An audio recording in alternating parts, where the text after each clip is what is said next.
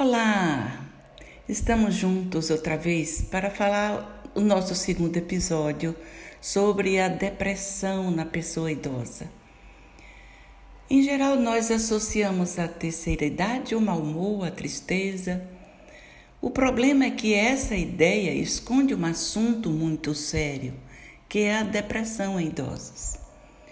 A depressão pode se apresentar de formas bem variadas.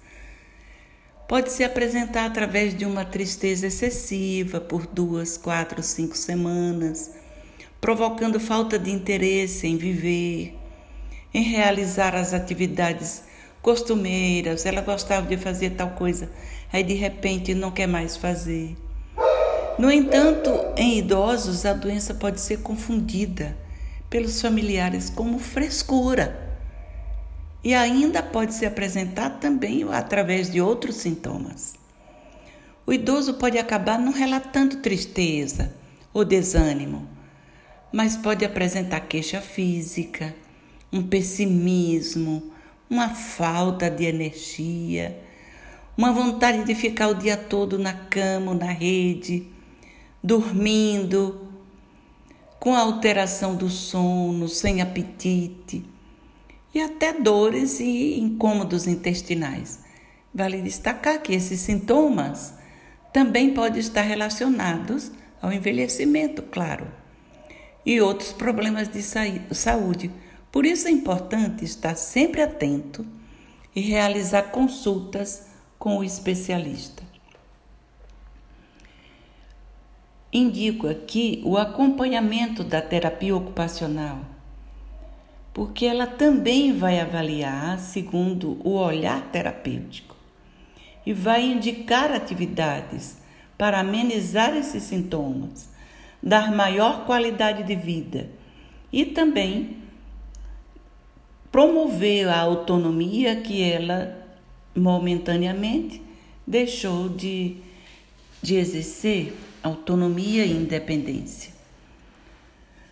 Doenças que afetam a mobilidade e a independência dos idosos podem contribuir com o surgimento da depressão e a redução da autoestima.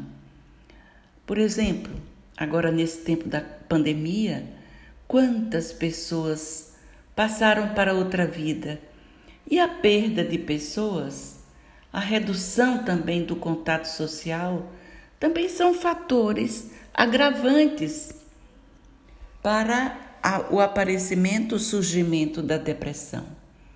Para evitar esse surgimento da doença, é importante que os idosos mantenham a cabeça ativa, adotem uma rotina saudável, praticando atividades físicas com acompanhamento de um profissional seguindo também de uma dieta equilibrada e tenham uma rede de apoio composta por familiares, profissionais de saúde, para garantir o bem-estar, evitar a solidão e ainda lidar de forma adequada com os assuntos dessa fase da vida.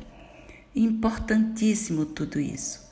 E não precisa de tantos recursos para começar a dar mais atenção ao idoso que está na sua casa. Procure a contribuição de um terapeuta ocupacional e você verá formas simples e eficazes para contribuir na qualidade de vida da pessoa idosa. Muito obrigada. Até a próxima semana, se Deus quiser.